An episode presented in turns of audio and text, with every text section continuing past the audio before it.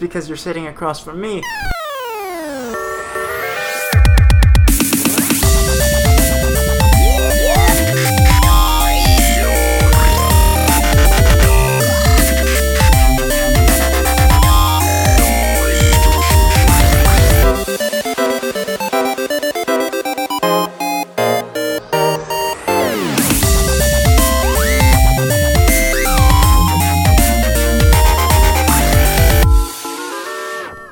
Welcome to Off Time Jive. My name is Gian Gomez.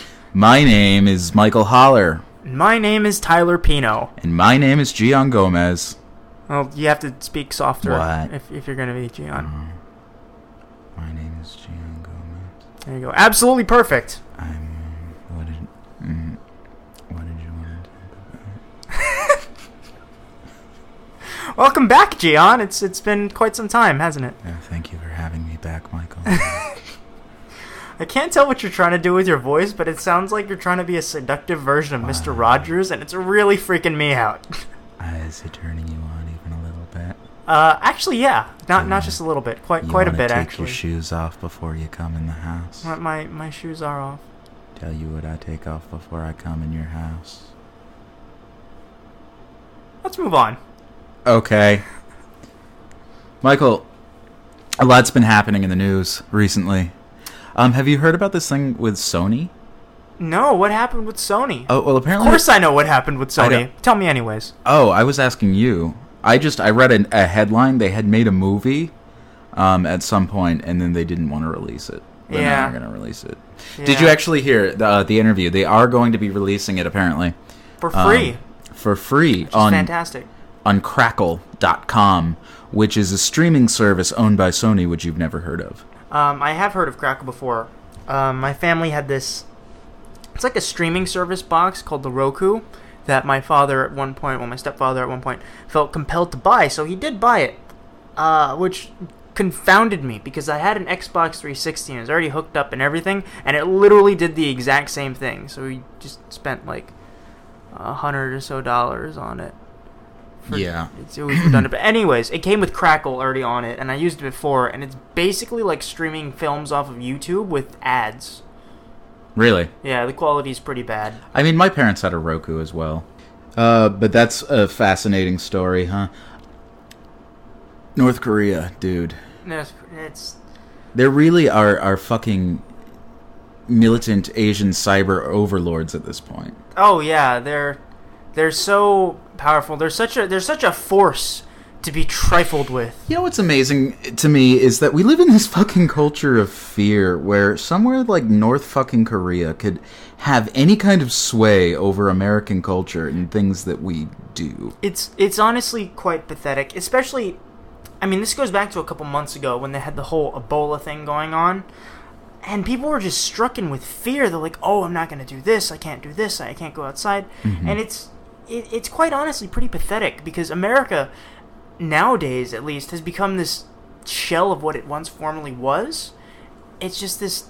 It's like the. It's like the. It's like that. Back like in the, late '90s, you know, when you were born, Well, that yeah. glorious nation that we the, the glorious nation of 90s like power rangers was on the rise transformers were down um, but no it's it's like where uh, what is it a groundhog now like we're just afraid of our own shadow at this point which is baffling because the number one thing that america spends on is defense spending uh, we spend more than i think something like the next 25 countries next to us combined Yeah, more or less. That Yeah, doesn't and, like, count. 22 like, of the them are our allies. Union. Like, because when you look at military powers, you have to kind of look at the European Union as being one thing, and they're almost ahead of us. And as China's pretty close. Not how North far is north korea close to us I don't know. I saw the movie Red Dawn, the remake, and apparently they have the complete power to wipe out the entire West What? Coast and destroy our infrastructure, and only um, Thor and the kid from Drake and Josh have the power to save us. You know, there was a game that came out um, a year prior to that film, I believe. It was called Homefront. Mm-hmm. And uh, it was a game. It actually had some remarkable circumstances that were tied into the movie because, uh, like the movie, it was a game that was shelved for something like five years, and then suddenly they just brought it back. So everything looked really dated and really like out of place and everything. But when the game was coming out, it was this huge uh, it was this huge thing because it's this very patriotic kind of take America back from the Koreans kind of thing. Um, but it was it was this really interesting thing. But the release of that game, Homefront, what happened was the Chinese version of the game, which I imagine is ten times better, instantly because uh, since they had to appeal to that Asian market, they changed it. Okay, Mhm. so instead of North Korea invading America and destabilizing like our entire military and economy, it was actually Canada that invaded America. Those fucks. Completely unprovoked. Like, and I mean, the, the game was so bad that everyone was just literally wearing masks and helmets anyways, so you couldn't tell anything about them. So they're like featureless. So all they did was basically change the uh, the North Korean flags on the uniforms to the Canadian flag. and I still I buy that more. Like Yeah. Canada at least would be a little bit more competent and they're closer to us. yeah, well, Plus you're not expecting it. yeah, you Mounties. expect an attack from North Korea eventually where they're just like, "Oh, we got to get you." Oh, we blew ourselves up instead. I mean, the, the, the sad thing is they're so they're so incompetent. They're they're not they're not only incompetent. They're hilariously incompetent. Like they could launch. Um, It's amazingly so. I don't know if I've told this story on the podcast before, but there was an attack from North Korea when they were. Um, there's famous tunnels going into South Korea, um, just south of the demilitarized zone, um, which is the border between North and South Korea. And they, the North Koreans. This was back in maybe like the '60s, not too long after the war had ended. Um, well, actually, the- it didn't end. The war, in- the Korean conflict, is what it's the- widely known. well, as. it is a war and it's still going on. Technically, there's a ceasefire. It was never there's never a treaty or anything that said that there's no more war.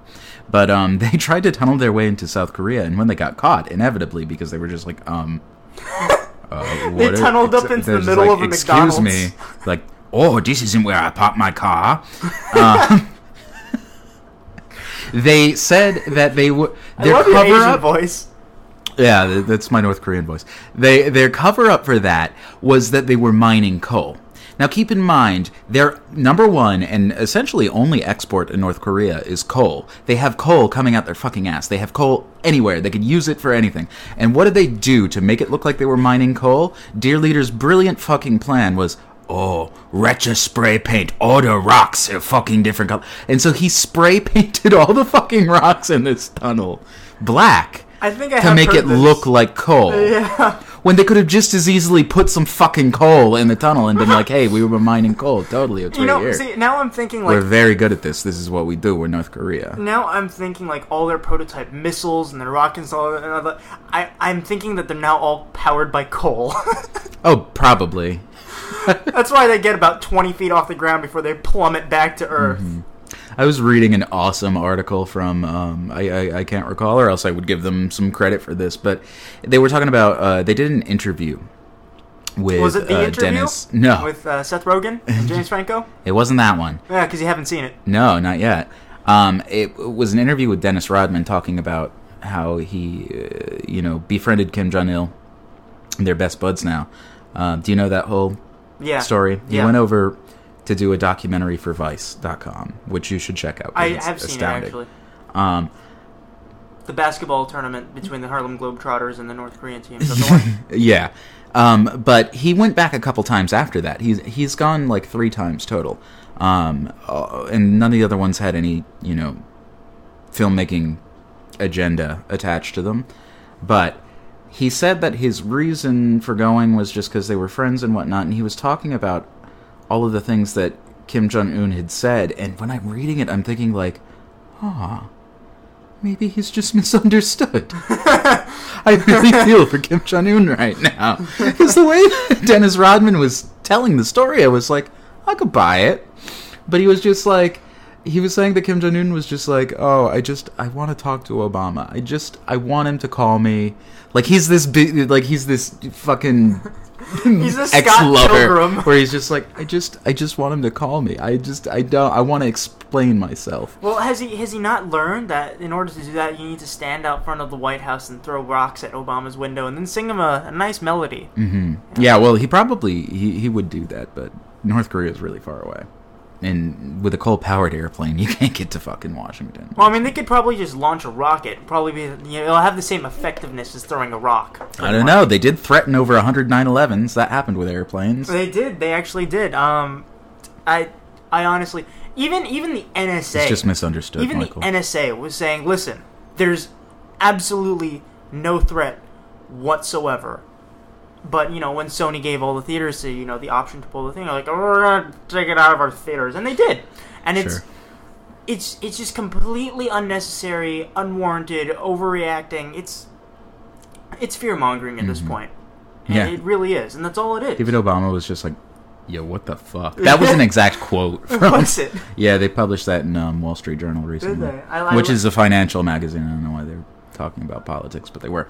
um, but yeah, he was just like, "Dude, the fuck, the fuck, it's bullshit, bro." it's bullshit, bro. Let's watch the interview. Um, no, actually, you know, now that you mentioned the uh, the Vice News interview, Uh, uh, I saw that a while back, and I had to, I had to imagine there was one point when I was watching this, I had to like the entire thing. I you need to imagine it just being like a complete. I'm s- I, uh, the word's escaping. It starts with an F.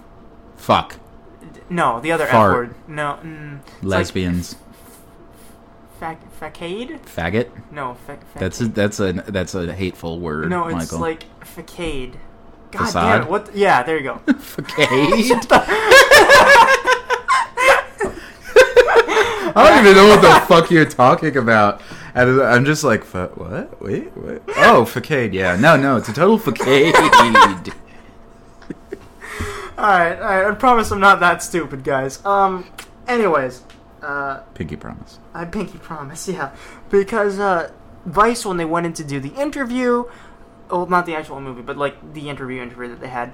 Uh, when they arrived in North Korea, it looked like Las Vegas. There were all these lights and everything, and they were very confused because if you pull up satellite images of North Korea, like real-time satellite images, Mm-hmm. It's a fucking black, hole, It's especially black compared hole, to yeah. South Korea, which is uh, uh, Seoul in particular, but South Korea in general is just like this massive ball of light. Yeah.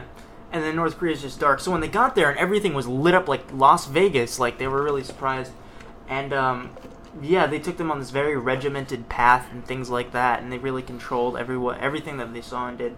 And it's, it really, it seems like a dystopian novel or something of the sort. Um, like Brave it. It's World or. Orwellian. I mean, it's Yeah, yeah.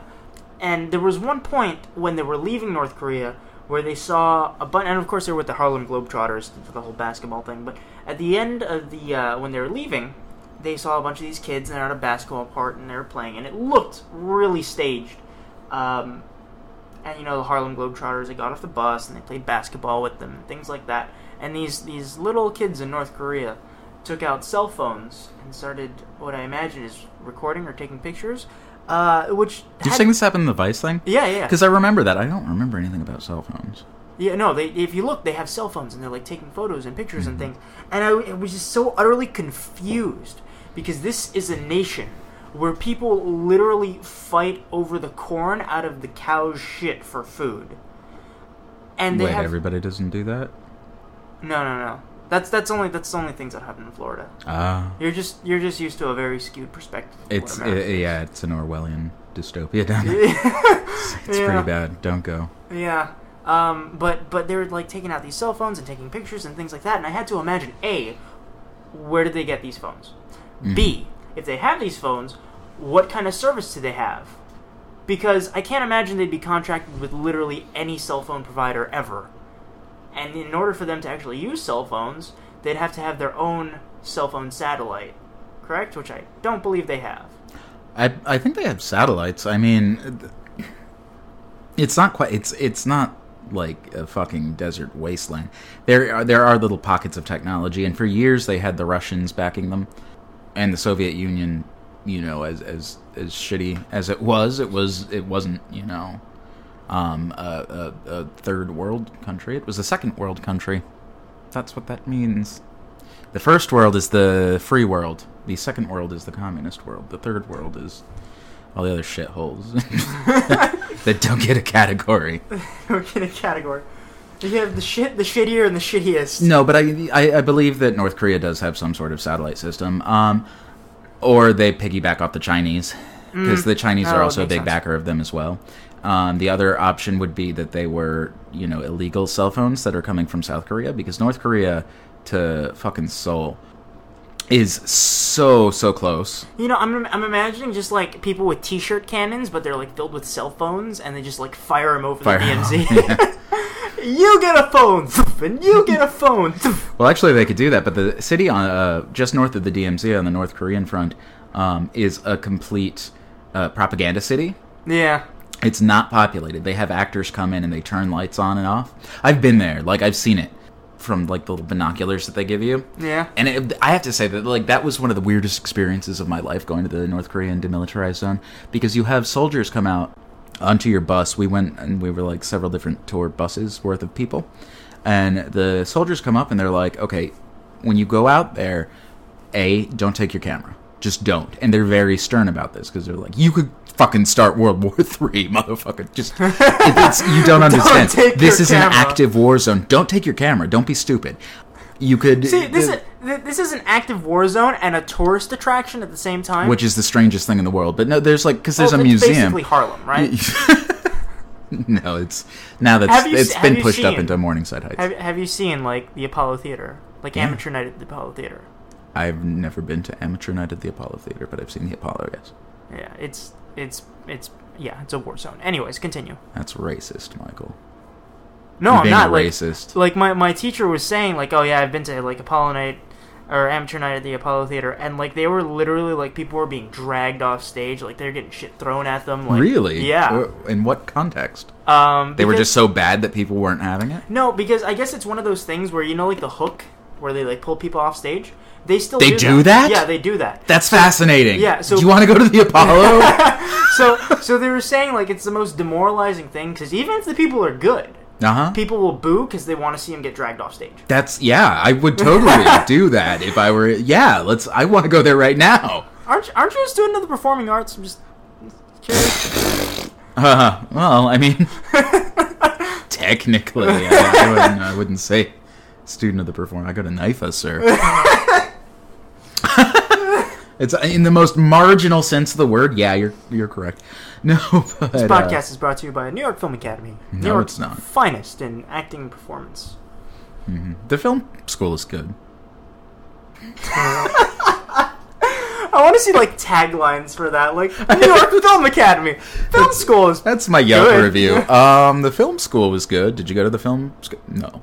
Oh, I, well, I just I like those guys. um, no, uh, n- I'm not gonna get on a knife or rant, but the DMZ. Uh, you go and there's a museum, and there's like it's this major major thing.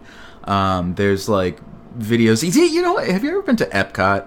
uh, uh what's Epcot? D- Okay, uh, it's a theme park in Disney World. no, Okay, well, have you ever? is that like Tomorrowland? No, that would be like in Disneyland. What's Tomorrowland difference? is like a subsection of Disneyland. The uh, equivalent to that in Disney World is the Magic Kingdom. Disney Is World, Disney World.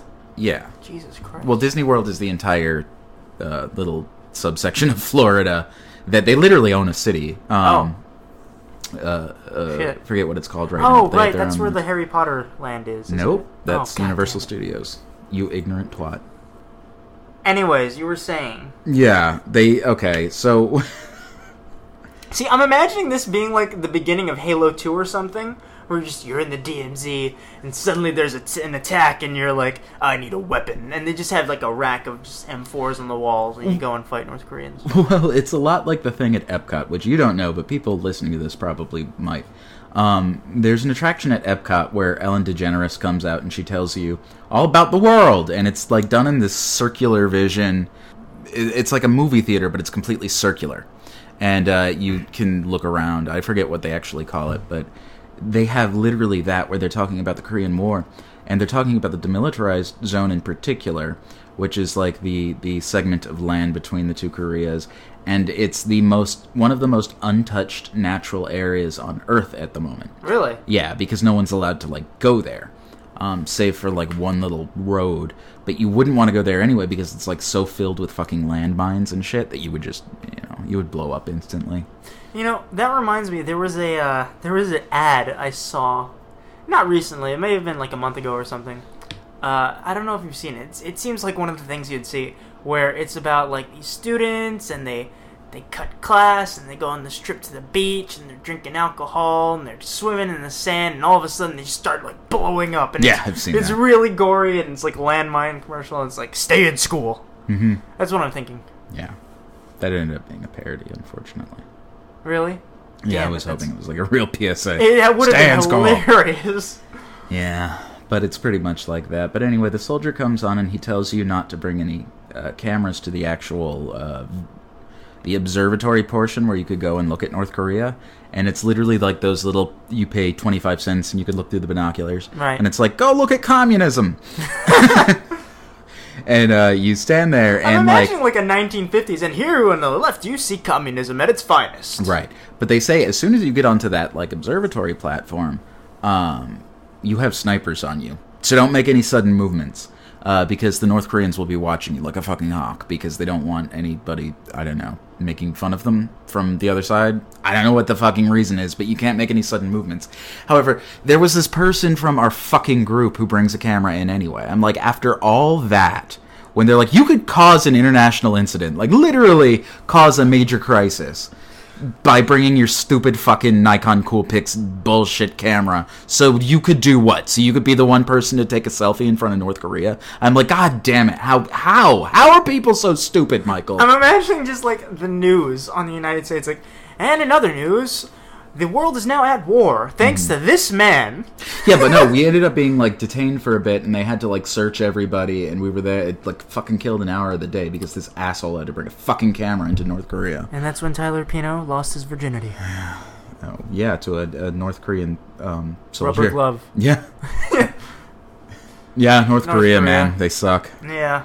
Fuck you, North Korea.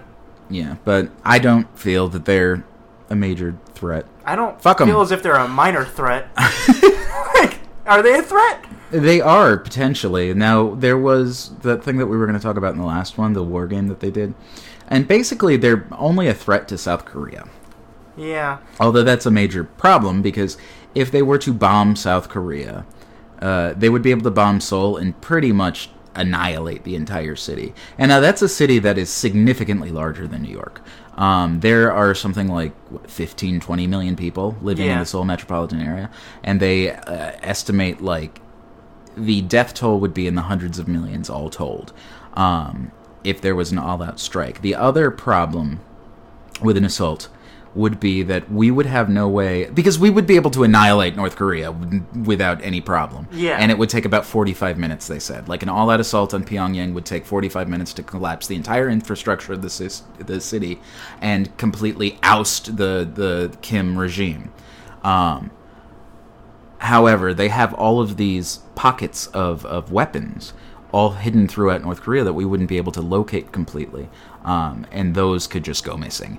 And usually, when nuclear bombs go missing, that's a problem. Yeah. Um, so the ultimate threat would be to New York and Washington or anywhere else. Should those weapons fall into actual, like, legitimate terrorist hands, a lot of people are calling the North Korean thing cyber terrorism, which I would agree that, yeah, it meets the definition of that, but I wouldn't liken um, the, the North Korean regime to Al Qaeda or someone who would Yeah. actively, like, Do something? attack.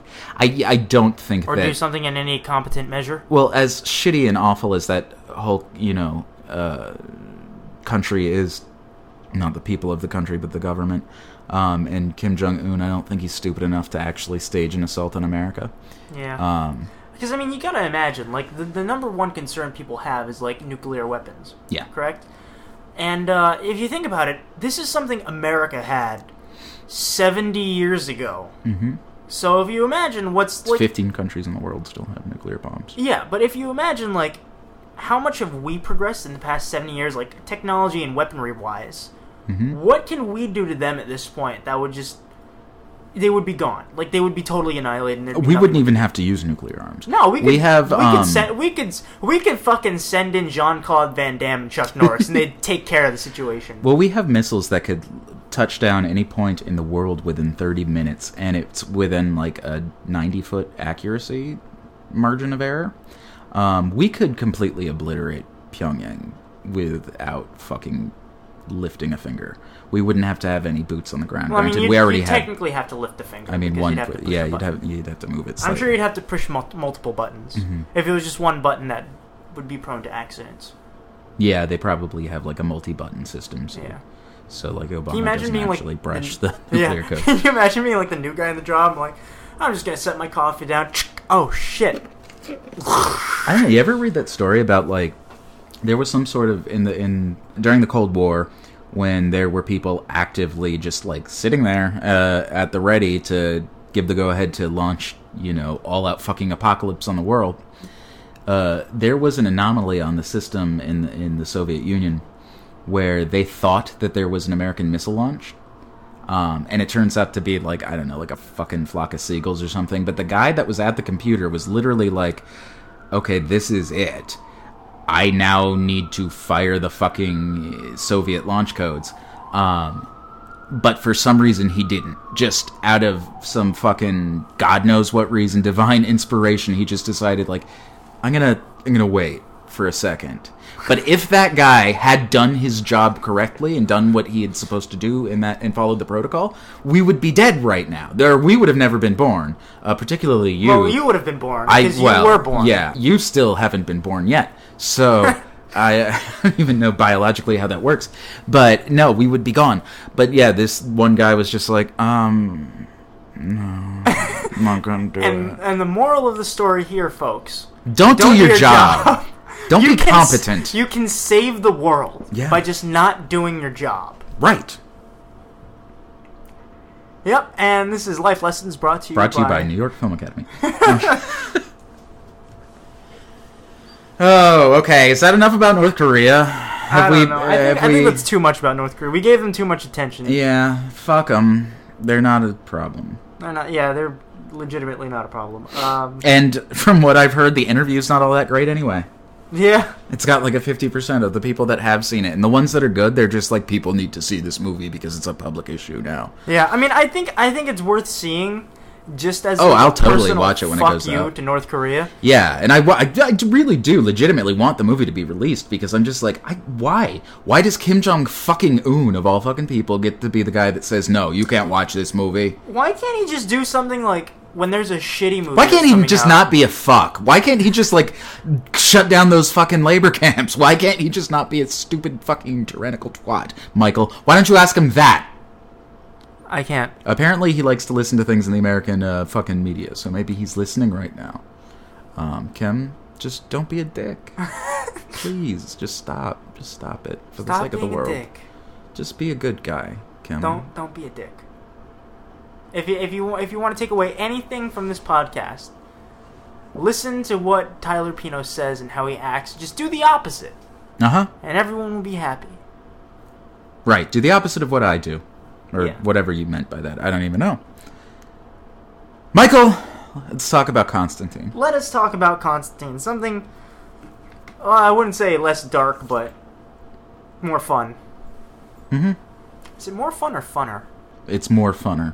All right. Anyways, Constantine. We sat down last night. I'd, I'd actually already seen the entire season, but Pino hadn't. So we sat him down. We uh, we duct taped to him to a chair. We used toothpicks and kept his eyelids open. And we made him watch the last four episodes of Constantine. It was painful. Yeah. Well, was, that was because of the toothpicks yeah. in your eyes. I was bleeding. I couldn't even see. Yeah. Well, you know, it, it enhanced the experience, really. Yeah. You ain't got a little blood in your dick, and you're not doing it right. No. that's that's actually your problem. Your biggest problem in life is that's how you see things. You, mean, you wouldn't have had this whole fiasco had you not tried to twist your balls around 360 degrees and strangle them because oh, they don't have all blood in your dick. See how far these babies can go.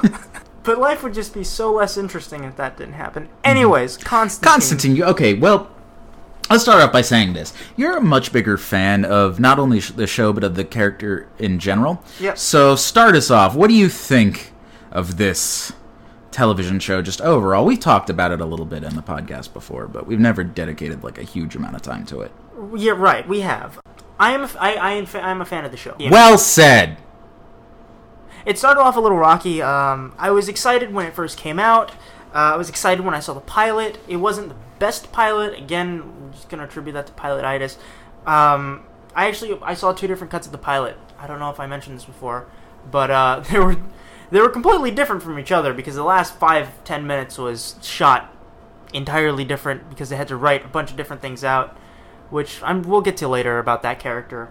But um, no, I think they do a remarkable job at updating the show to a now time while still keeping the very Hellblazer feel. And I think it's the only show that when I watch, you know, like I mean, there are shows like Arrow or The Flash or uh, God forbid Gotham or Marvel's Agents of Shield, things like that, where when I watch it, it does feel like I'm watching a TV program, you know, adapted especially for like Arrow and Flash, where it's on the CW, and it's very much a CW show Yeah. with these iconic characters. When I watch Constantine, it does feel that I'm straight watching a story arc from Hellblazer put onto the screen. And that's it, it's an incredible feeling to have read these comics growing up and then seeing these stories play out in front of me in a way that I never thought would be possible.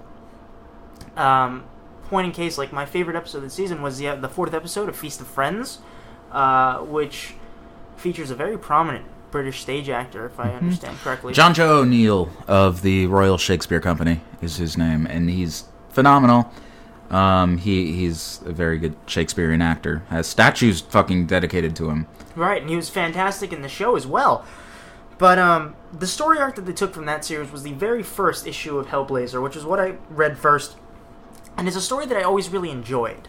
So seeing that on screen and seeing it done not perfectly, but enough to retain the emotional drive behind it and the sense of character that you have with John Constantine, it was something beautiful, and it's something that it's not only the best adaptation of a comic book thing I've seen put on television, but I think it's one of the best adaptations of a comic book story put onto any form of medium. Like it was Those are tall words. yeah, well, I mean, it was. It had the essence of what made Constantine Constantine. In the And same that essence, Shia LaBeouf. actual cannibal Shia LaBeouf. Um, no, but it's it's that same kind of essence where when I was watching something like Sin City or 300 or Watchmen, where when you look at it, yes, it looks exactly like how you would envision it looking should the comic book be been have adapted to the screen. And that's really what I felt with the, that that particular episode of Constantine. The other episodes are not as strong, but they are still really good. I definitely say it's worth a watch.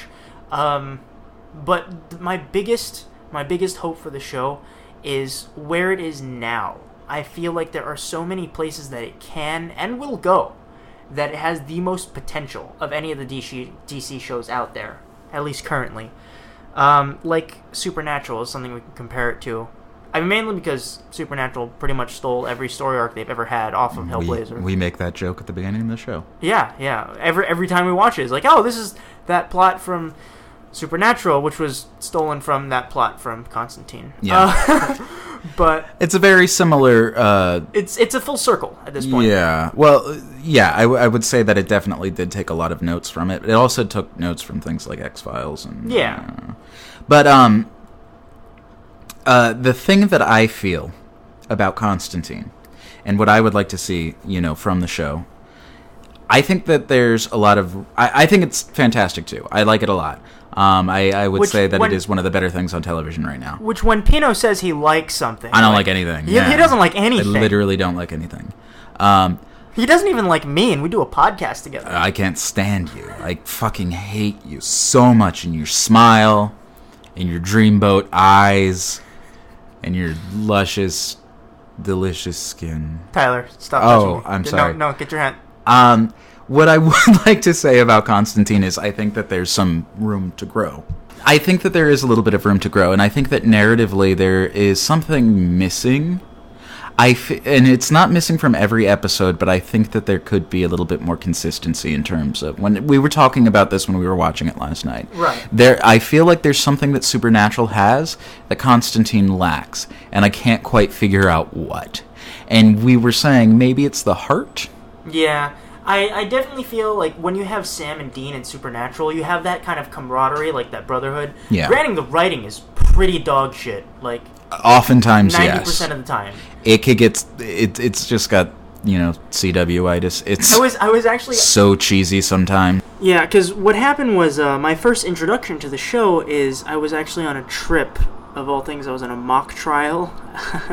Real a mock? What do you mean? um, well, I was the captain of one of the mock trial teams at our school in high school.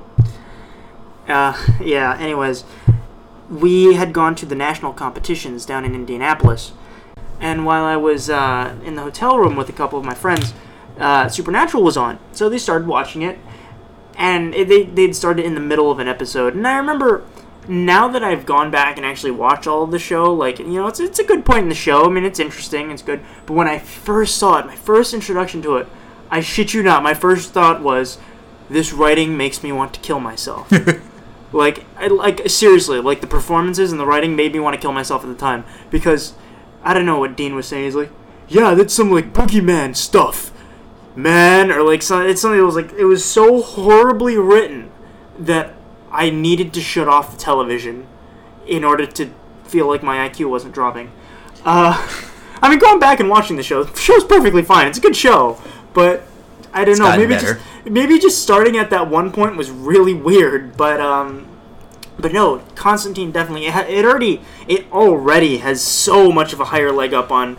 Uh, Supernatural with the uh, the writing, The and the dialogue is better. Yeah, the it's dialogue's better. The acting is better. You know what it is? Um, Constantine just needs a sidekick. Um, I feel like part of the problem is we don't have, you know, an avatar as regular people in the show to teach us what the hell's going on. Well, I think the problem is they tried giving us an avatar to the show with Liv in that pilot episode, and she, she was just a terrible. Mm-hmm. Well, she sucked, but like, don't take that out on the entire concept of, you know, a, a, a straight man. right, right, and uh, what they're doing with Zed and uh, Chas in the show is, I believe, they're trying to give like that sidekick s character. Mm-hmm. But you're always, it's always like one or the other. It's one or the other. It needs to be more consistent. Yeah, and I And you could have a three-hander. I mean, Yeah. they did that with Supernatural in the later Yeah. uh, episodes. And I, and while I both like the characters of Chas and Zed, Mm-hmm. I never feel like they focus on any one of them to the point where you feel like yes, they're the secondary character. yeah, I don't. I, I, I just. I guess I don't feel like there's any sense of overarching story. Or I'm sure that there is, and I don't watch it nearly as consistently as you. Yeah. So I, I can't really see where it's going. Yeah, the uh, the whole overarch because I mean, again with Supernatural, the first season even had that driving force of like, where is their father? What happened to their dad? And the whole thing was, you know, uh, Sam got back into the business because they needed to find their dad because he was missing. Uh, in Constantine, they establish it in the mid-season finale, and they establish it in the pilot episode that something's on its way, and you don't know what it is. And they explain what it is kind of in the last episode that was aired. And it's it's really interesting. It really is. I just wish they had built that up a little more than they did. Yeah. Yeah, and I think it's that reason why it doesn't feel like it has an overarching story because an overarching story wasn't really established consistently throughout every episode. It was just kind of hinted at. And then you also have to stop and consider this is not the even the end of the season. What we saw was Yeah, the mid-series finale. Well, It it was just really like the places to go. Mm-hmm. three-quarter series finale because I mean it was episode eight of a thirteen-episode season. Sure. I don't know. For me, when you look at like the structure of a supernatural episode, they're all very formulaic, and I don't even necessarily mean that in a bad way. Um, It's a formula that works. yeah, they have, you know, you have the the beginning is them finding out about this monster, then they have to research it, and then fighting it. It's a very um, Well, it's it's clear cut formula. Yeah. But I feel that Constantine doesn't quite do that. yeah. I think the whole thing with Constantine is it doesn't have a formula yet. Yeah. he's a, well, he as a character, he's already a master of what he does. Yeah. Um, and he it, it doesn't give us a chance as an audience to learn with him, you know what I mean? Yeah, it's it's kind of like the Guy Ritchie Sherlock Holmes films, Yeah. where at the end of the film, uh, Robert Downey Jr. was like, "Oh, well, you know what? You fucked up because this, this, this, this, this, and this," and you're just kind of expected to go with it, even though him just telling you at the end doesn't bring any validity to it. So it doesn't feel like you're taking that journey with him. It just kind of feels like he he takes pity on you and tells you at the end. Yeah. Uh, I don't necessarily get that feeling with Constantine, but I do feel like at points it is too easy for him. Mm-hmm. Because I mean, he's fucking John Constantine. Like it, things, he he's a badass, yes, but he's supposed to have these challenges. Like even in a couple stories, like he will get, like he'll get scared and have to run away, or he'll just get the piss beat out of him. And what they've done in the show is in order to present him with challenges, the challenges that he sees are the challenges that he has interacting with people that he's known before. And that's only happened a couple times, like the whole Gary Lester episode, like A Feast of Friends. Um, his whole struggle in that, and the reason that he had to do it is because he had to come to this moral dilemma of sacrificing one of his friends in order to contain this demon. And he did, and it was really well shot, really well written, really well acted. Like it was, it was fantastic, and I was really surprised at how well it turned out. Um, because I actually, I actually didn't think that they'd have the balls to go through with what the actual comic book story was, and they, they didn't necessarily, but they did it in a way that still fit the story, and I applaud them for that. It was, it was brilliant. Um, but they, they had that emotional turmoil, which is what Constantine at its core should be about. And that's what I really love about the show is that the show is that it really nails all the notes that it needs to for each character. And you know, Matt Ryan as Constantine is he's perfect. He's he really is. I couldn't imagine anyone doing a better job than he is. Yeah. And if if he somehow gets fucked out of playing John Constantine in the uh, the Justice League Dark film, I will be extremely pissed off. I know, and that's like my biggest concern with all of this is DC doesn't seem to Care. want well and it's not even just care they don't seem to want to cross over the two universes and i don't see why they couldn't i could obviously i could kind of see why they couldn't do that with the flash and green arrow because they already have their things going on but this is like a i don't know he's just so good for the fucking role Yeah, he's perfect. and I we were talking about this last night too. Is like, can you imagine like going back to the fucking Keanu Reeves movie and um, inserting him into that film, having an actual Constantine in the Constantine movie? Because that's it wasn't a bad movie at all. No, it was it was over convoluted, definitely. Uh, yeah, I mean there was some writing issues because it was a kind of a eight Franken-script. different people. Yeah, a script by committee. Um, but it was a beautiful looking film, and it was a film that had heart. You could tell that the director of the film respected the source material, and the eight people that wrote it had, you know, some respect for the source material. Except they just, character names. yeah, They well, fucked up some characters that well, yeah, Shia LaBeouf really being, well, well, not even like the whole Shia LaBeouf thing. well, But, just uh, that character in general. They, he's not the same person at all. But it Oh, wasn't. no, even, he didn't not. technically have the same name either. But the, the one that really stands out to me is uh, in that film. I don't know if you remember. You know the person that supplies him with all his uh, James Bond gadgets, uh huh. right? Yeah, that person's name was Mnemoth. Mnemoth is the name of the hunger demon that we encountered in this past season. I don't. Really? Yeah, I don't. I don't. That's fucking weird. It really is. Like I don't even understand what the point of it was. Like you can you can have like oh he could have been Ritchie. Why? Because he literally does everything Ritchie does. Like he goes on the computer, he finds out this things, gives him the information. That's what Ritchie does. That's Ritchie's character. That hunger demon was supposed to be in the movie. Um, Yeah. That scene where the well, guy well, the that he tries to drink himself to death. Yeah. That was supposed to be them eating themselves to death, but they, for some reason, didn't feel they had the budget to do that. Um, which is strange because it seemed to have a really, really high budget. That movie. Yeah. Or I mean maybe the, I mean because the director did music videos before that, correct? So he probably just made it seem really high budget, which he did a really really good job. I, it was a beautiful looking. That's like really the best was. thing that I have to say about the film is it's gorgeous looking. Yeah. And um but yeah, I mean which they did the Hunger Demon episode in Constantine again, the TV show. hmm And it was it was fantastic. Yeah. It really was. Uh It just makes me think. It makes me ache because it's like it. It looked really good on television, but it could have looked so much better. yeah, if they had this thing called a budget. Yeah. Yeah. If they had the you know stuff to do it. Um, but yeah, I just I think that he Matt Ryan is brilliant as Constantine. I think he's the perfect choice for that role. Yeah, he has that perfect amount of just charisma and, you know, just douchebaggery. He that- has the right balance of, of of charisma and bite. Yeah, which is which is really what that character needed. And that's that's what Keanu Reeves exactly didn't have. Keanu Reeves was basically Keanu Reeves getting a paycheck in that movie. Yeah, it was it was literally Keanu doing what he It was it was best. Neo fighting demons instead of robots. uh Uh-huh. But but no, I mean even even Matt Ryan when I saw him at Comic Con, he was saying like. I don't know necessarily if he was a fan of the source material to begin with. I mean, I imagine he'd have to be in order to have gone through all that effort to send in an audition tape and like try to get the part so vehemently Uh huh. when he was completely out of state and doing another show at the time.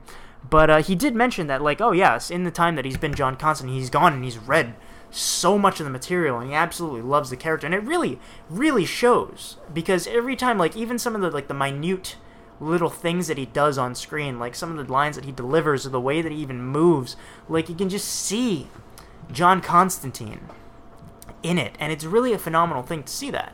Absolutely. Um, I think it's a very great show. I think it needs a little bit more time to, you know, Find its footing. find its footing. Um, and I hope that NBC gives it that chance. It really deserves it. So much more than other shows that have been getting so much love, and I just don't get it. so Um, much viewing oh figures, so much I love just- on Fox. I don't fucking get it. but um, That's but- another thing that I think that okay, but we just it brings it up in my mind. Um, the sense of location in Constantine seems yeah, off. it's it's a little skewed. Um, they they shoot the film in like what Midwest America.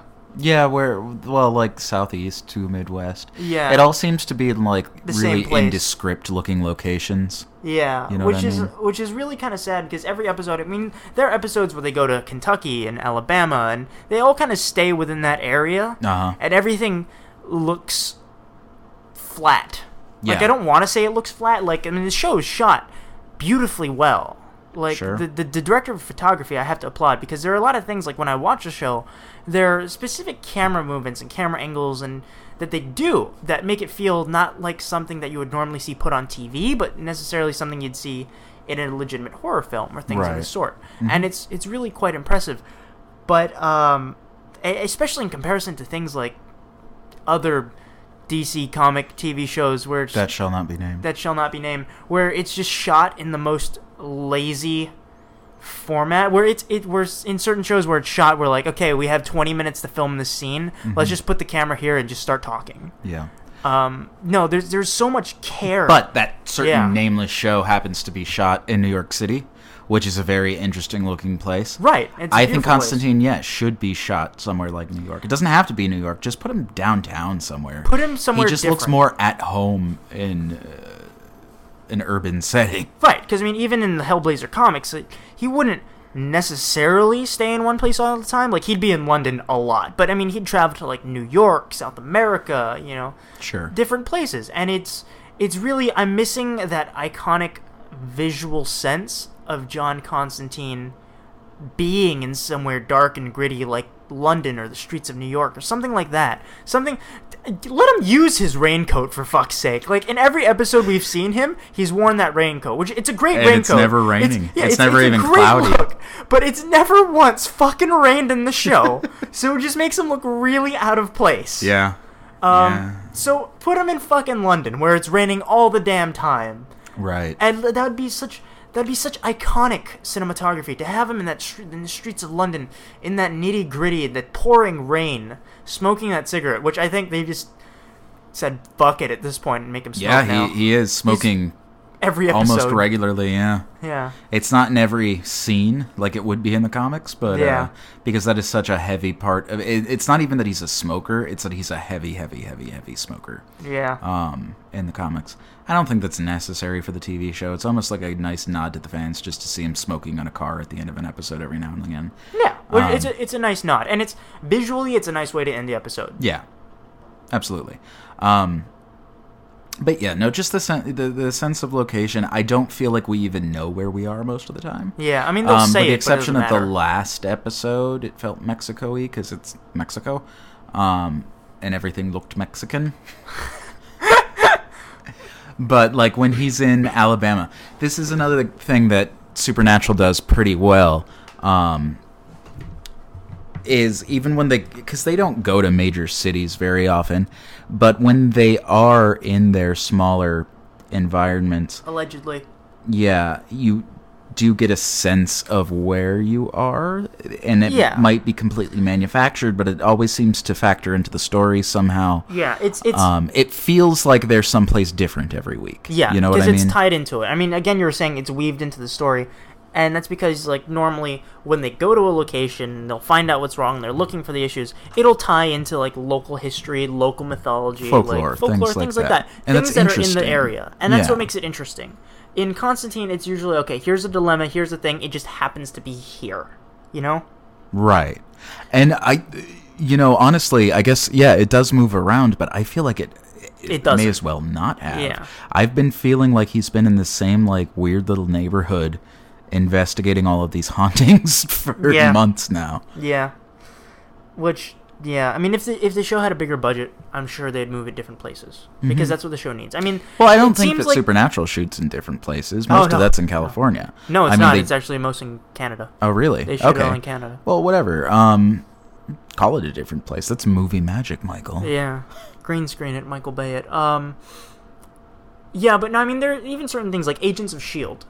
Uh, Mm-hmm. it, on ABC, it's, it's a really good show now. Uh, but Well, no, and that's the thing is like I would have to go back and watch the first season of Supernatural to see where it found its footing. But I know that it wasn't in the first half of the first season. Oh, I know no. that for a fact. Oh, no, If yeah. you were to watch the first two, three episodes, like I almost couldn't get through it. I was just like, oh, this is garbage. But Yeah. um, Constantine already is a very good show. It just has you know room to improve, and I think that they could easily improve it given the chance. yeah, and like like we were saying last night, like our gripes with the show are so few and far between. Uh huh. They're minute. Yeah. They're it's you not know, like and I critique out of love in this Yeah. instance where Yeah, I'm just like, I, not- it could be, it's really really good. It could be great. Yeah, and it's it's not like things were just so like utterly pissed off about something's existence that Yeah. we have to say everything that's wrong with it. Um, no, it's it's not like certain other shows where we hate the writing and the acting and the story and the characters and the plot and the It's just the worst of every world. yeah, it's the worst of everything. Um, no, but Constantine, it's it's such a it's such a good show, and I feel like it has the potential to be so much more. And I just really hope that it gets that chance. You know, sadly, statistics aren't for it because if it does get a green light for a second season, I believe it will have been the first new fall TV show ever to have ever gotten a second season after having the additional 10 episodes canceled by the studio. Now, what do you what do you mean by that? What do you mean canceled? Where they just Where they stopped production on them. did they? Well, well, we talked about this a while ago, like because it was originally supposed to be like 23 episodes Uh huh. because they had the option of, um, you know, buying more episodes. I guess essentially. Okay, but uh, they- well, that's where I'm confused. Just because it, it, if there's the option, it doesn't sound like it's canceled. It just means they didn't. Right. Well, they didn't order. they They, didn't order more episodes for the first season, is what I'm saying. Okay. So if they had, if they do renew it for a second season, it will be the first time ever that a show How many episodes in are we? What is the count? This is that we just saw the eighth episode. Eighth episode, and there are thirteen total. Yeah. Okay. Um, but if if it does get renewed for a second season, it will have been the first show ever to have ever gotten a, for a first fall premiering show to have ever gotten a second season after the additional episodes of the first season were not ordered. That's very interesting. Um, they do seem to be helping a little bit. They they bounced it to eight o'clock on Friday. Yeah. I don't, actually I I don't know anything about that time slot. That could be worse. I don't. I have no idea what the numbers are on that, but it does sound like they're at least trying to help. Yeah, it, it does sound like it's getting a better shot. Again, it's on a Friday night, so I don't. Well, what it, what what is God? What is the name of its lead-in? Grimm. Grimm. Is that that comes on at nine? Yeah, And it's is it still going to come on at nine? I don't fucking have a clue. They're not going to put it on at seven. That wouldn't be prime time, so it has to still come on at nine. Well, I think the whole issue was Constantine was a fill-in spot while Hannibal was on a hiatus. Oh, So now that Hannibal's back, how is Hannibal doing? I hear good things. Granted, all the Oh, I don't, I don't mean like in terms of quality, just in terms of. Oh, I have no idea. Um, I, I always hear I, I always hear shit about Hannibal, so it's got to have good numbers. But um, but no, I the the weird thing is I I always hear good things from people who have no idea what Silence of the Lambs is. Uh-huh. So they'll always be like, "Oh yeah, Hannibal's such a great show." I'm like, "Really? How does it lead into like you know like the portrayal of Hannibal Lecter in Silence of the Lambs?" And they're like, "What's Silence of the Lambs?"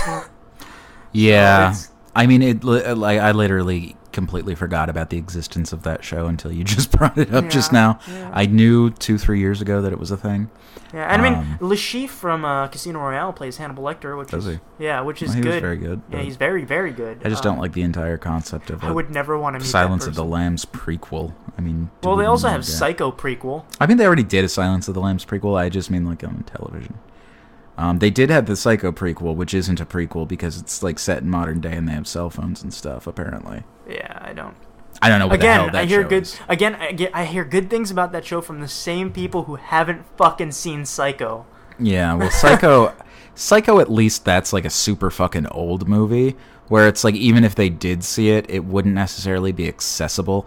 Like Yeah. if you were to show that to somebody in their twenties that had no appreciation for like old film, they would be like, "This is boring. This is fucking what is this?" Even if you showed them like the Gus Van Sant one with Vince Vaughn. For, Oh god.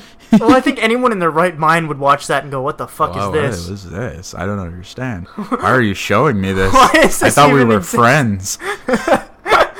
no, but that's one of those things. Like I don't think that they would get behind that movie either way. Silence of the Lambs. You could show it to somebody in their twenties, or in, you could show it to somebody even in their teens, probably, and they'd be like, "Yeah, cool movie, bro. Yeah, brah. I'm gonna go watch PewDiePie now. Yeah, good movie. Yeah. Please yeah. do me a favor. Don't yeah. ever make that. Don't ever do this again. Don't ever do this to me. Don't do this to me. Tyler, don't do this to me. I'm gonna stab you with something.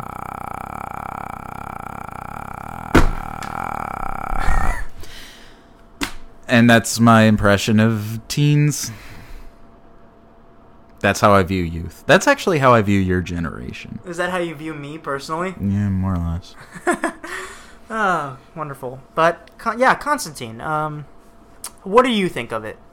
I like it. What do you think? What did you think of the mid-season finale? Mm, it was okay. It wasn't my favorite of the episodes of this season. Yeah, I would agree with that. What would you say would be your favorite episode of the season, and why? Um, I like the Jonjo episode just because he was in it. um, I liked I liked the, the episode with the demon kids. Um, that was fun. The episode that we watched before that, Yeah, the Rage the Black Eyed. Children. Yeah. Yeah. Um, I was hoping that it was going to actually have something to do with the Black Eyed Children, but it didn't. They just happened to have black eyes. It wasn't that urban legend. Yeah. Have you heard of that? Mm. I've seen Supernatural though. All Did the they do that on black eyes.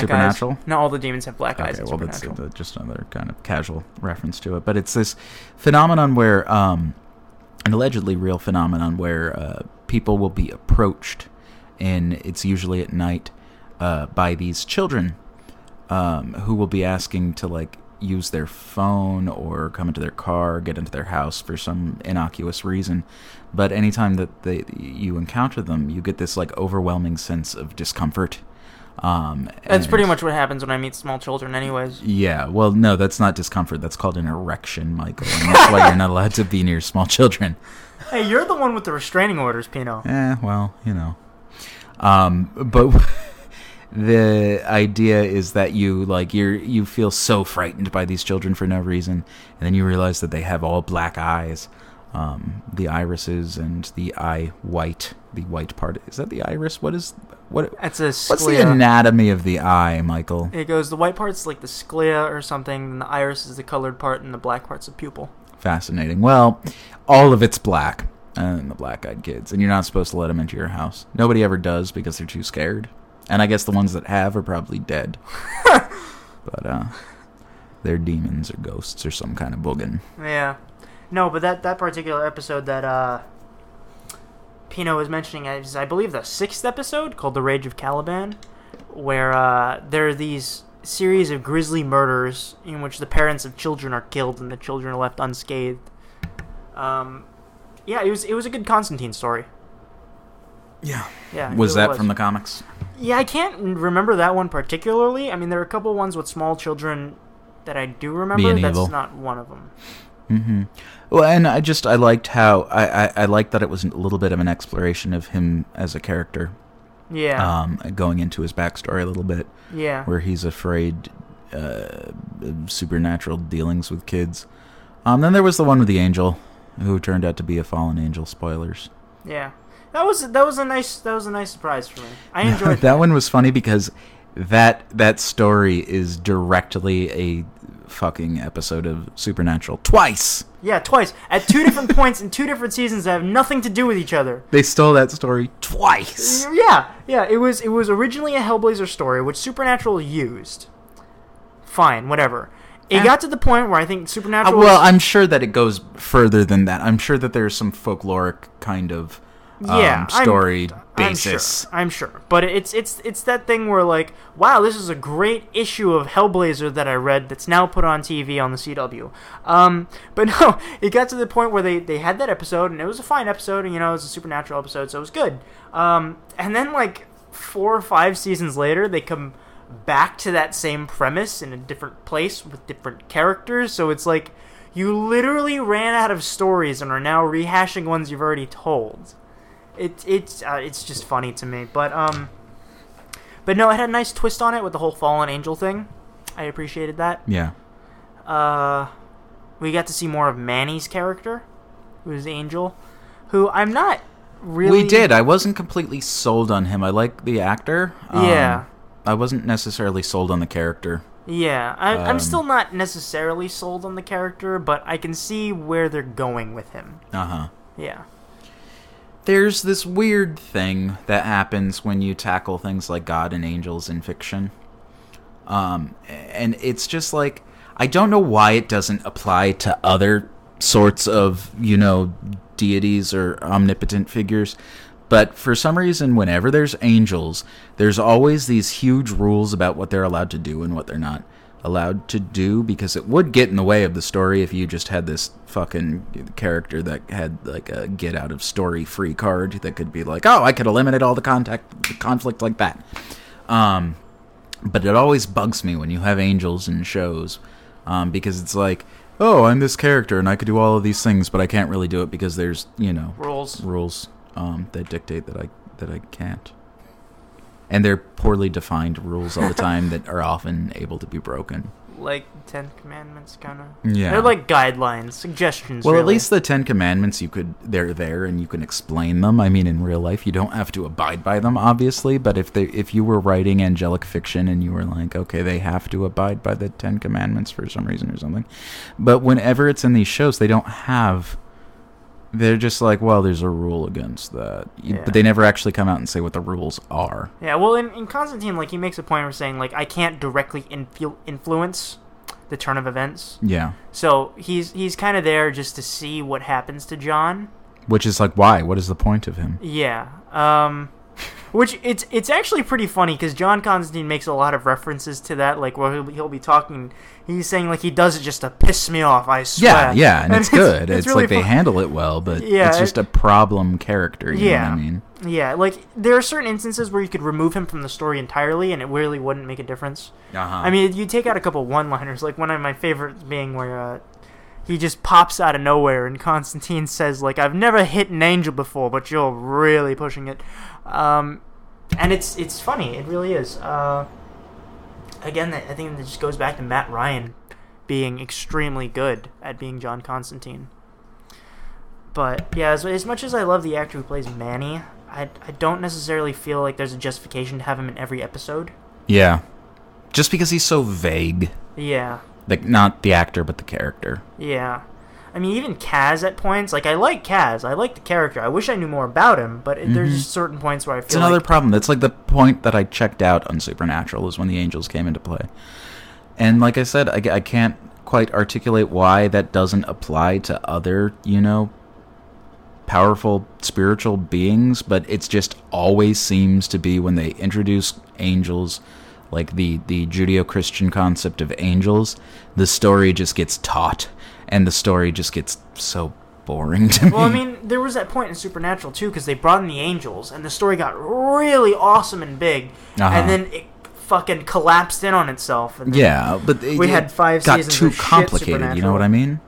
Yeah, it's it's a show that's overly complicated with absolute dog shit dialogue. Yeah, so it's. God, if, if but it's like it would piss me off so much in Supernatural when like they would bring the angels in and they're like, "Oh, we're going to destroy this city because it's God's will," and they're like, "No," um, and then they find a way to. They find a loophole somehow. They'll like. I remember the first episode where they brought in Uriel, and he was like a big black guy.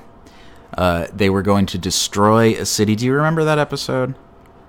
I think so. because I don't remember the full plot of it, but they were going. It was like they were gonna Sodom and Gomorrah it because it was just they were like this town is fucked. It's filled with demons and Oh yeah, yeah, yeah, something. yeah. There, no, there were like eight different episodes like that. So Yeah. you're gonna have to be a little more specific. But it's like I just I can't stand when I, I just don't like angels as characters. I guess where they're just like they're serving this god and yeah, there, there was. I just there's something about the characters that bother me. I really liked it in Supernatural though, and it's totally not sarcastic. When the angels would show up and they'd say like this really badass line, where like we laid siege for hell for 300 days in order to pull this person. So I was like, wow, that's awesome. Can we see that shit? No. Yeah, Or they do something like we just. and I mean went- that there's budgetary constraints. yeah, I'm sure, yeah, but, but like but they do things like we just annihilated 80 demons in this one town, and it was really badass and awesome. While you and Sam were sitting in here at this coffee table talking about a fucking Wigabee or some shit. yeah, I that a Wigabee or some shit. yeah. Oh god.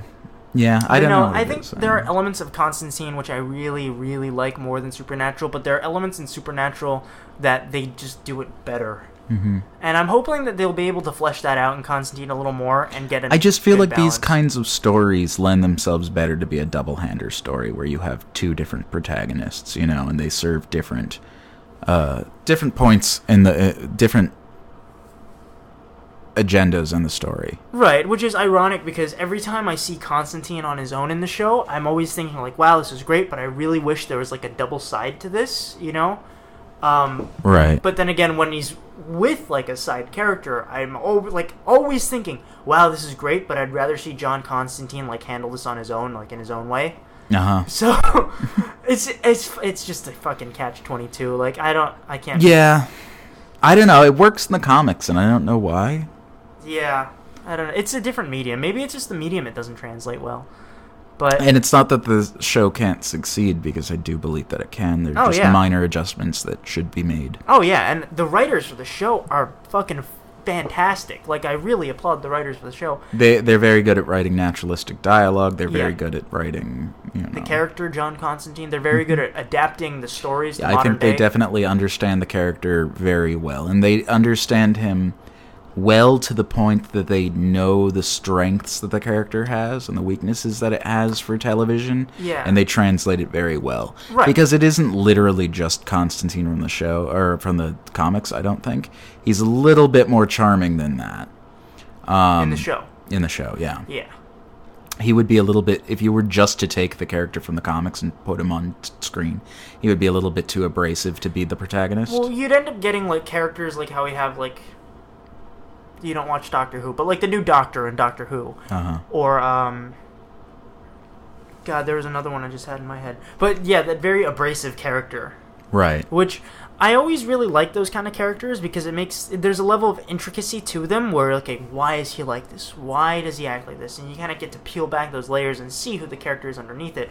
And with John Constantine, he was always that very damaged character because of all this turmoil that he had in the past, and it was this really not beautiful thing to see, but it was really interesting, and I think that's what makes him such a fan favorite character. right Um, there's there's actually one thing I wanted to bring up that was in the graphic novels that's not in the show, and I don't know if they're gonna work this in later. But uh, in the graphic novel, Constantine would always have these apparitions, basically, uh-huh uh, and they'd be in black and white, so it'd be a little stylized. But it's all the people of who he's let down, and either directly or indirectly killed in some manner. Uh, people that you know, they like they blame him for their deaths and things like that. And it, it'd be very interesting because they would never hardly say anything, but whenever they would be there, you'd definitely understand why. And it was a really nice thing because you got, really got to see how much it hurt John Constantine every time you saw it. How much it like pained him to see these people come back to haunt him because he failed them. Um, and it was it was so beautiful. It was such a beautiful relationship that they had because you really get to see, even though John Constantine's this massive, massive dick, you get to see why, and you understand that it's not that like he hates everything, it's that he just can't afford to care for anything because it would injure him too much. And I think it's that it's a nice irony for the show. The the reason why I think most people gravitate towards John Constantine is because he's a character that you really want to help and you really want to save.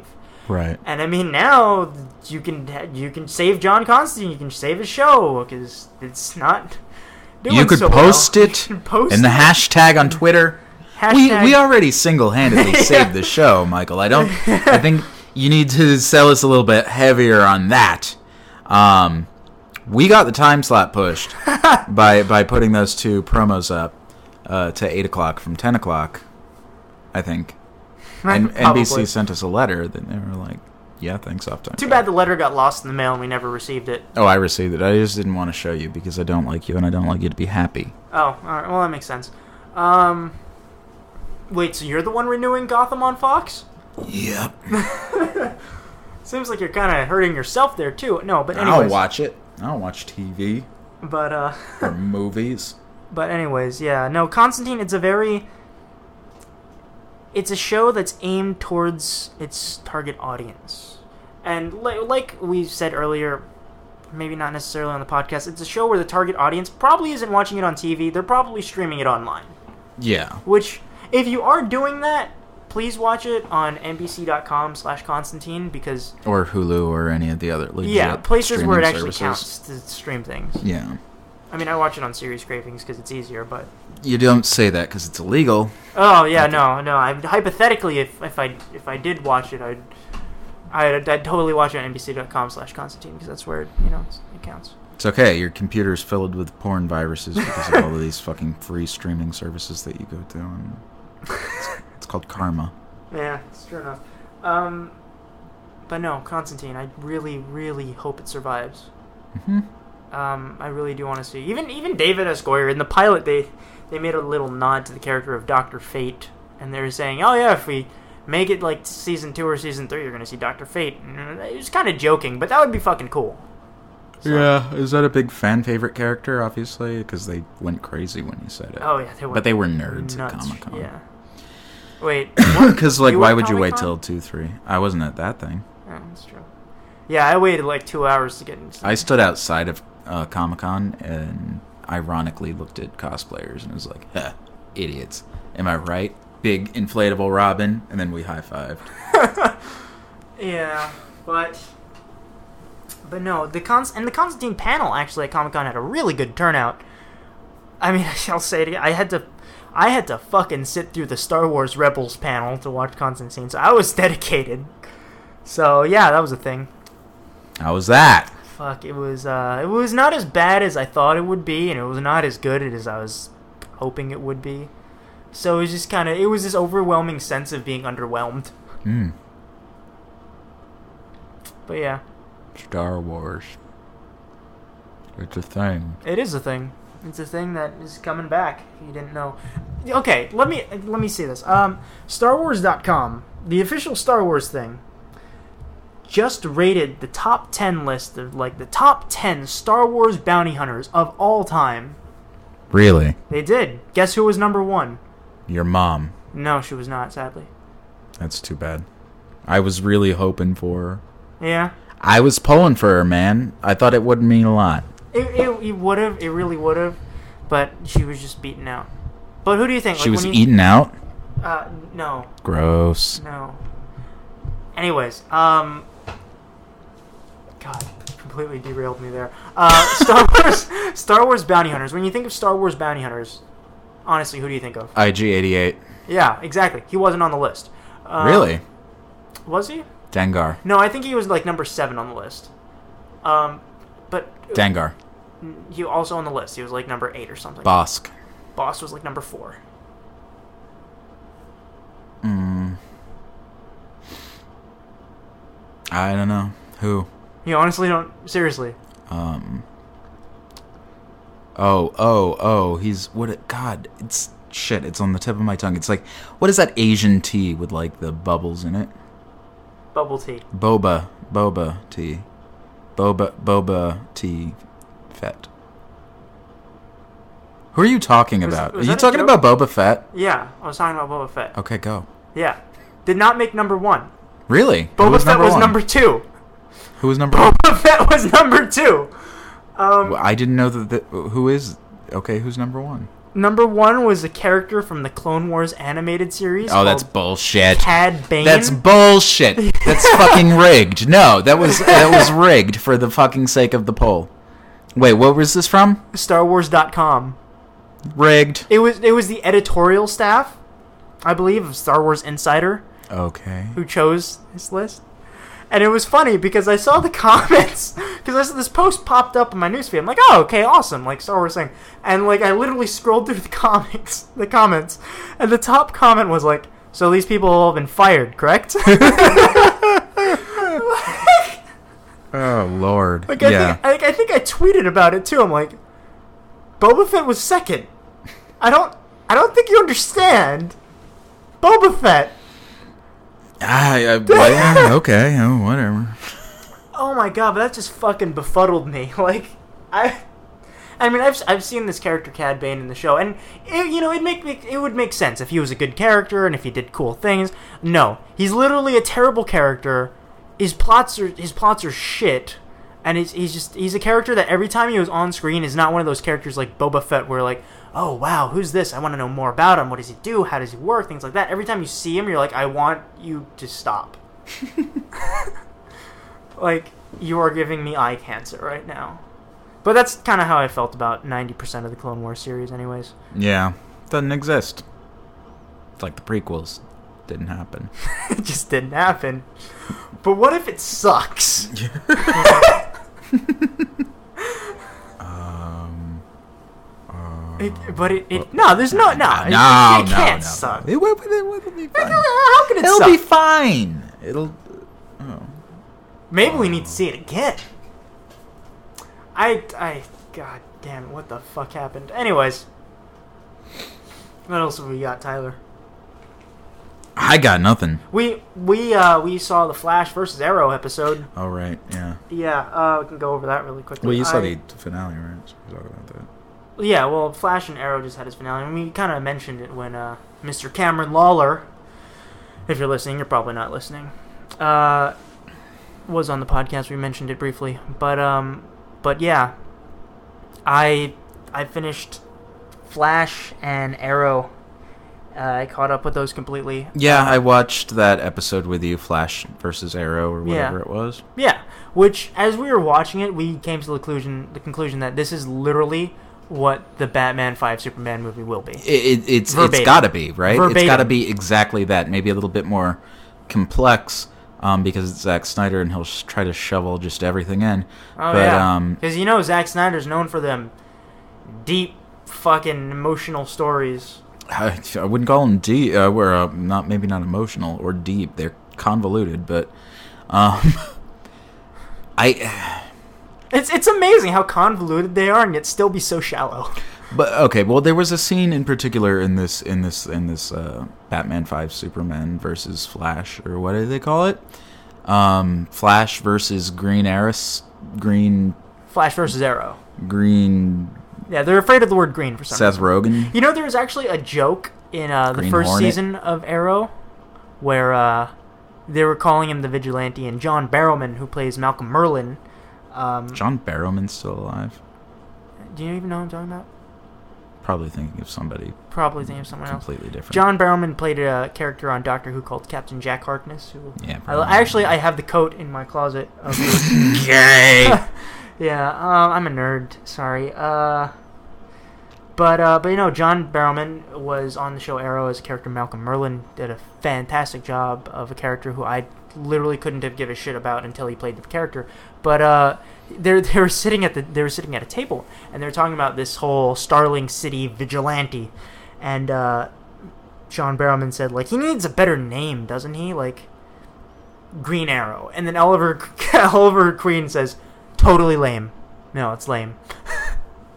yeah. Yeah. So um, yeah. So they're afraid of the word green for some reason, but no, Flash versus Arrow. It's uh, it's it plays out as well as I could have possibly hoped that an episode like that would have played out.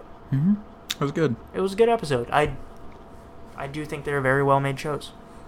Yeah. Even if I don't agree with them necessarily pandering to the audience of the CW, they're still very well made. hmm Yeah, I, I think that they're well done. Um, I don't like the yeah the pandering. The God, what was the line? It was like everybody's had a case of the feels. yeah. And I'm like, come on, kids aren't that stupid. they know their memes. They know what they say on the internet. So you don't gotta say it though. Yeah. um, Everybody's had a case of the feels. It's the only way that you could appeal to the children, Michael. no, the only way You gotta talk like one of them. The only way that you can appeal to the teenage audience is if you inject a love triangle into the story, which is, mm, it's uh, it's mm, it's what I hate about teen everything. Why why must there always be a love triangle in everything? You know what I make? really liked about it? Um, about this episode? what the Flash versus Arrow? Yeah, Yeah, what's up? gay commissioner being gay for no reason. It was an offhanded comment. It was so out of left field. He was just like, "Yep, my boyfriend told me I can't eat hamburgers no more." And then they didn't address it anymore. And maybe that's just me being fucking small-minded, but I was just like, "Wait, that was hilarious." I didn't. I, I was. I was like, "It was weird." Yeah, I mean, I didn't see a problem with it. I was. I I don't have a problem with No, it. I'm I- just like that was so odd. like it was just an odd choice to make. Like a, I don't see them. I, I don't see like a big scruffy man like that being like my boyfriend. I He'd be like my partner, I just. I, my I felt butt like. buddy. I felt like it was just unwarranted. Like if you actually in- introduced that character in an interesting way. I mean, and I get what they're trying to do. They're just trying to make um, it, a norm. Yeah, Which I, I I I appreciate them for. I do applaud them for that. But I, it could have been done better. it, it was Like, just if- so silly. In fact, how's about this? Do it with a character interesting. yeah, Like for real. yeah. Do it with the main character. That would be cool. Do it. No, they're. He's talking about hamburgers, and it was just the whole thing was weird. Yeah, it was a little, it was a little off-putting. my boyfriend and my hamburgers and then the flash steals his hamburger what a dick! He like he's like i could only eat hamburgers here in the office because my boyfriend says i'm too fat. It was his only joy in life. it was this the And only Barry thing keeping Allen him going. and then barry allen's like i'm hungry and i'm the flash. And he like runs really fast and zooms around and he takes the hamburger mid bite like gay commissioner gordon's like "Nom." and then it's like zoom. And then the hamburger just disappears from his hand. And then he's like what that's exactly how it played out That's not how it played out. and then he spun That's around in his how it- chair a bunch of times it was exactly what happened what show were you watching i don't even know you Anyways, another important thing to note in uh, the Flash vs. Arrow episode is they acknowledge the existence of Batman. yeah kind of Yeah, no, not kind of. They blatantly acknowledge the existence of Batman. That guy barely said it. Yeah, it sounded like they were kind of afraid to say it because the implications that would bring to that He's like universe. Batman. And they're like, he's not going to extract some vigilante justice like Batman, is he? Like they didn't put any emphasis on the word Batman, and they they didn't know Nolanize it like the Batman. Mm-hmm. Which they should have. Yeah. Well, I mean, as much as you That's not a that- Nolanizing. I don't hate that. Yeah, well, I hate, I hate the Nolanizing um, of of taking character names away, where they're like the, the, that cat lady, or the Bane person, or that guy with two faces. Like they don't. If he's saying it like the the the Batman, as in like a way to be like that guy, that man who looks like a bat. If that was the subtext, then fuck him. but they say the Batman all the time in the comics, and it sounds cool, so I'm fine with that. well, I mean, even like with Two Face in the Dark Knight, they're saying like they they reveal. I thought that they did a, a lot of reveals in that where the name seemed cool. They I mean, they do it in Marvel movies too. So I mean, fuck you. No, fuck Nolan.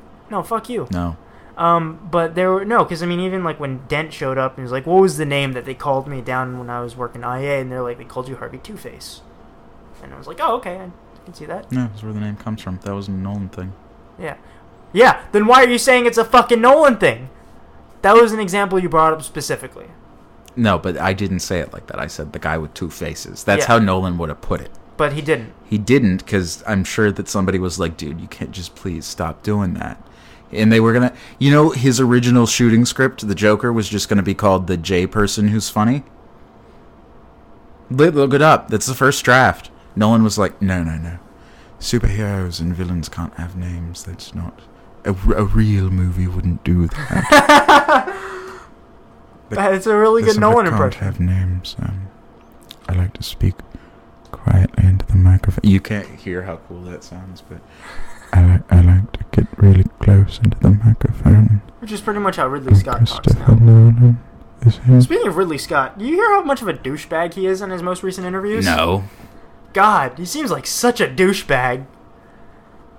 Well, fuck him. Yeah, I mean, I because he came out with the film Exodus, right? Gods and Kings, which is getting horrible reviews Movement all of around. the people. Oh Uh, yeah. Yeah, but he he said a line. He said a line. He an adapted a. Bob Marley song into film. He said a line in an interview, and uh, uh, he was he was very much saying because there was a lot of controversy about that film being an all-white cast playing Egyptians. Uh, yeah, um, Sigourney Weaver's in it. So was John Turturro. They're playing Egyptians, along with Christian Bale and Aaron Paul. Christian Bale looks like an Egyptian. No, he doesn't. You know who also doesn't look like John Connor.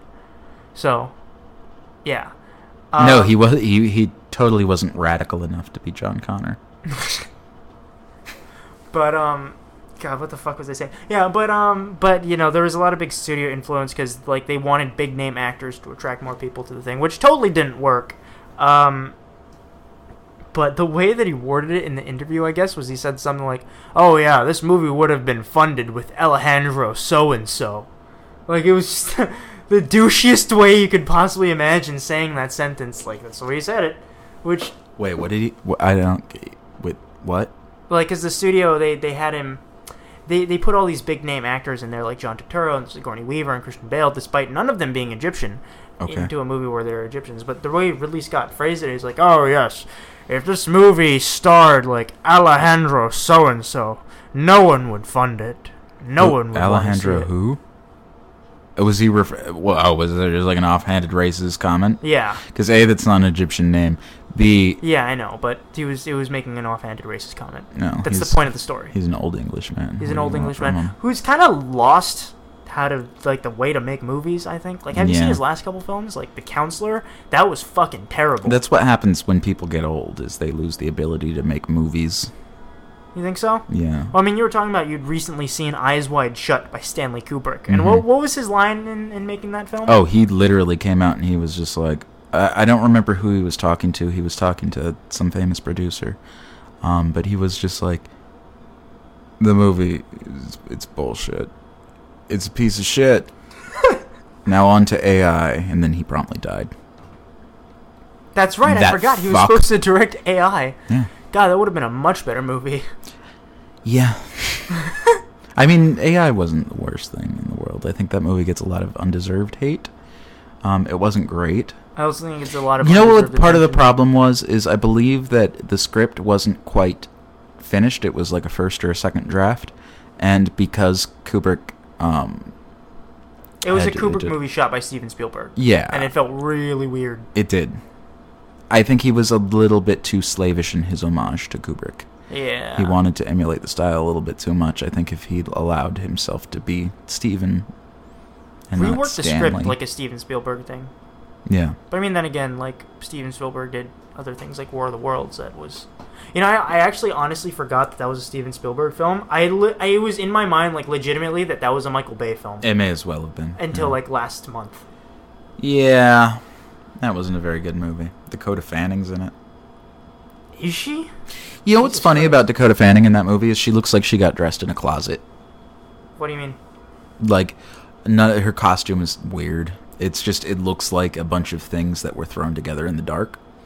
Like she's wearing, um, like these weird tiger striped arm things, and then she's got like a parka, like a bright yellow parka, and none of it goes together. It literally it looks like you know somebody went into a closet, couldn't see what they were doing, and threw up uh, like a bunch of garments on, and uh, made a movie out of it Hmm. with Tom Cruise. You know, which is he, Tom Cruise is an actor I don't necessarily have a problem with. Yeah, I Yeah, I- him. I don't like- love him. I like him. He's very good at being Tom Cruise. He's very good at running. Yeah. Yeah, like every time he runs, like he sells that fucking run. Like that's the best thing that he can do, I believe. I mean, not, not to not to shit on his acting skills or anything, but when that But his running skills are so yeah, much better. like for for real, when that man runs, it legitimately gets me excited. Like erect. Yeah, like it, it gets me hard and wet a little bit. Um, That's weird. You shouldn't get wet when you get hard. should I not? Is that not a, is that not a thing that happens? Oh, were your balls leaking from the uh, the staples like coming undone? Is that what happens when you watch Tom Cruise? No, but um, but no, that's when he runs. It's it's, it's exciting. Hmm. Yeah, that's all I have to say on that. You're more machine than man. I am. Got staples in your balls. I'm more machine now than man, twisted and evil. Yeah, You know, I don't know if I've said this before, but you have beautiful I my Oh, I don't know if people even care, but just so that I have this on record of me saying this personally, when I die, okay, I don't don't care what you do with the body. What I want you to do, and if you are still alive, Pino, you don't care what I do with the body. Well, Well, let me finish. good. Um, let me finish. Mm. Please stop staring at me. Oh, go on. Take your hand off my leg. No. Um, anyways, uh, so I have this on record. When I die, take me to Yellowstone National Park, No. dress me up as Darth Vader, Okay. burn me on a pit of logs, just like in Return of the Jedi. I don't care what you do after that. Do that. All right. Do that. That's the funeral. I Why are you assuming that I'm going to be alive after you? I don't know. You could probably drop dead tomorrow. You'll probably drop dead tomorrow. I hope You're so. like what, 90? 95, I 96? don't- yeah, and you know my blood pressure. Your blood good. pressure's high. Um, my diabetes. Yeah. You you would have up. diabetes? Why? Huh? If if one of the two of us was have to have to have any problem with sugar, that would totally be me. Well, diabetes isn't necessarily just a problem with sugar. Is it not? I mean, it's a problem processing sugar, yes, but it's not just from eating too much sugar. okay. You obviously you have it, and you probably bleed from your eyes on a nightly basis. your feet are gonna fall off. Quite You'll possible. have to take your toes. Anyways, do we have anything else? Nah, I haven't had anything in like an hour and a half. Just record this, to get it out the way. yep. So, uh, So, Merry Christmas happy New to Year. To all.